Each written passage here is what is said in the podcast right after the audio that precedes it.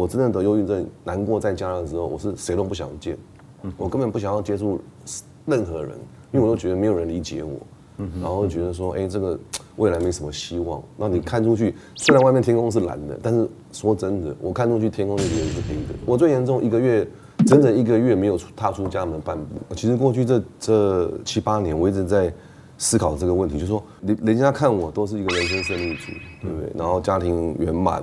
然后学历很棒，然后工作也不错，对不对？但是为什么我会得到忧郁症？大家好，我是彭启明，这里是彭博士观风向雅虎 TV 直播，在每周一中午十二点，欢迎留言并寄给我们想听的主题，更别忘了记得订阅分享哦。汤米，你看起来很阳光正向哎，我认识你的时候，你也是年很年轻啊，你怎么会是有忧郁症？我我觉得是我在不知不觉中，就不知不觉中，忧郁症不是说，哎、欸，我昨天很开心，然后第二天突然得忧郁症。我觉得是它是一个循序渐进的过程，然后通常是在呃，你对可能自我期许比较高，自我要求比较高，或者说呃，你想要去适应外面的别人，比如说父母亲、长辈或是老板对你的期许，那你自己一直逼自己，逼自己，有点逼过头了，然后慢慢慢慢累积。哦，以前心情不好，你可能过个几天，然后去跟朋友。哎，看个电影，吃个饭，就就会恢复了。但是我在香港工作的时候，因为我每天工作从早上八点钟工作到凌晨一两点，然后连续半年这样搞，然后中间我都不知不懂得怎么去调试。weekday 上班已经很累了嘛，所以周末我就只想要睡觉，都不出门，别人有约我也不出去，就搞到最后就变成说是忧郁症。那、啊、你怎么知道你是忧郁症？因为我一个礼拜没去上班了，我完全起呃起不了床。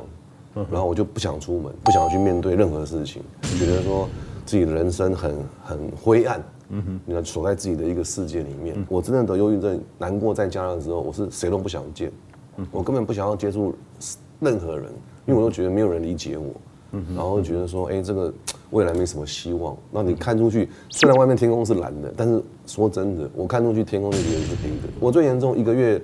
整整一个月没有踏出家门半步。其实过去这这七八年，我一直在思考这个问题，就是说，人人家看我都是一个人生胜利组，对不对？然后家庭圆满，然后学历也很棒，然后工作也不错，对不对？但是为什么我会得到忧郁症？那后来我去思考是说，因为我以前没有培养一个好的舒压习惯、调试心情的习惯，然后等到事情来的时候，那因为。呃，我对自己的要求又很高，然后又想要呼应到外界对我的期待，比如说父母对我的期许，呃，长官对我的期许，然后社会大众对我的期许。我但可能那是我自己创造出来的啦，但因为可能以前大家都是比较，呃，就是比较捧场啦，对，那我自己会觉得，哦，那我应该要做得更好，做得更高。但是后来发现说，我把我自己逼太凶了，那我对我自己的期待太高，我对社会，我对别人。跟我的互动的期待太高，对，所以导致说，哎，不顺着我的意，我就哎心情不太好。我甚至说最严重的时候，我我我要救自己，所以我会比如说跟翟翟医师讨论，我还列了一个每日必做清单。比如说我早上就是一定要，一定要要要做运动，做啊，比如说做暖身、做瑜伽做十分钟，嗯，然后一定要先看一份报纸，你看就是让你的生活正常化，然后一个礼拜。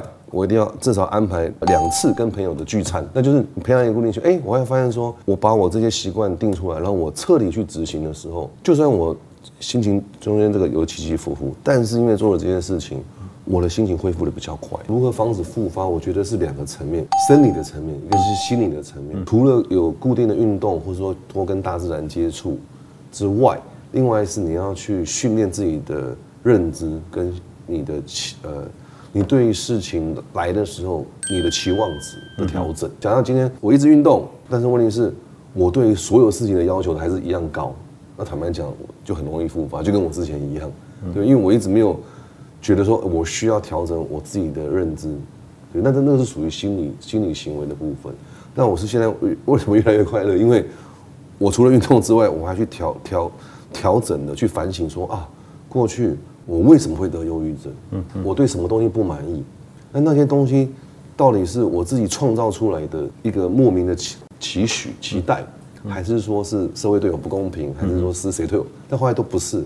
我发现说，那个都是我自己创造出来的一个很高的期许、期待值，但是因为环境因为世界又不是绕着我转，那可能以前我觉我是这样觉得了，现在不会。